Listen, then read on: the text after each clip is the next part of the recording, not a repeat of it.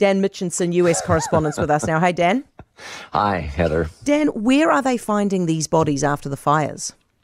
A lot of them are just washing up out of the water. I mean, they had, you know, some estimates, thousands of people that were just caught off guard by this that had to head to the, the, the harbor and this fire was so strong, it, it jumped over the streets and onto the boats and caught the boats on fire, the pier. So people were for, forced, uh, forced to jump from that and, and swim and the, the Coast Guard eventually picked them up. And as you just mentioned, uh, 53 people have died. Um, right now they're expecting more. The winds have calmed down. The fires are still burning.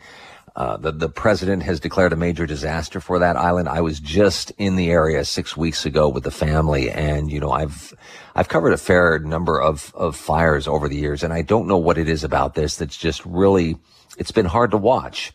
You know, it really has been right now. And you look at the, the destruction there and it's going to take years and years. And I mean, Hawaii, this particular island makes up about 32% of all visitor spending to the Hawaiian Islands right now. So they're going to, they're going to be hard hit for some time. Dan, has assistance arrived yet?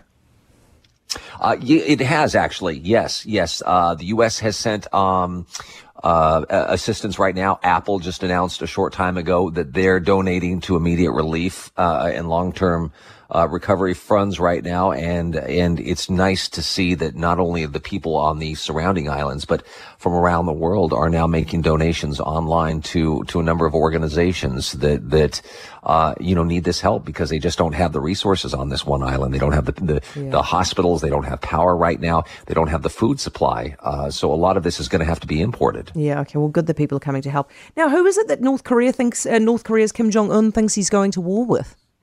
Uh, the world apparently uh, oh. right now because he's stepping up uh, uh, war preparations in what what he is apparently calling an offensive way, uh, in boosting weapons production. They're conducting more drills.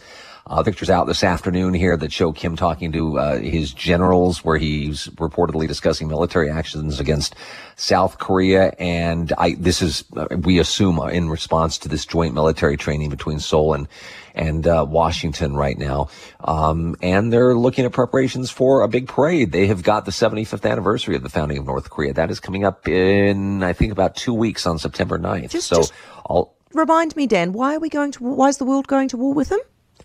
Uh, I think everybody, well, I think it's just Kim Jong Un, and I think it's the humanitarian rights, and I think it's the weapons uh, that that he is supposedly stockpiling uh, for a country that is as poor as that one is right now. So I think he is just uh, one of these people that, uh, much like Mr. Putin, uh, thinks everybody is against him, and so he is against everybody else. Yeah, I suppose so. Hey, um, Donald Trump's diary's got a bit chocker, hasn't it?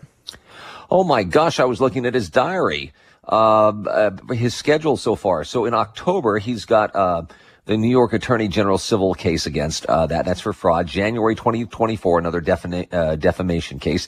Another one coming up in March, and then in May he's got a federal crimes case.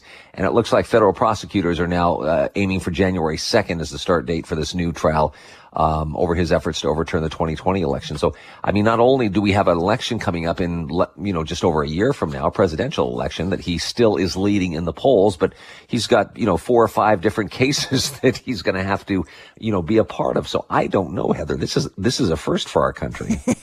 Dan, thank you very much. Dan Mitchinson, uh-huh. enjoy your weekend. Dan Mitchinson, our US correspondent. For more from Heather du Plessis-Allan Drive, listen live to News Talk ZB from 4 p.m. weekdays or follow the podcast on iHeartRadio.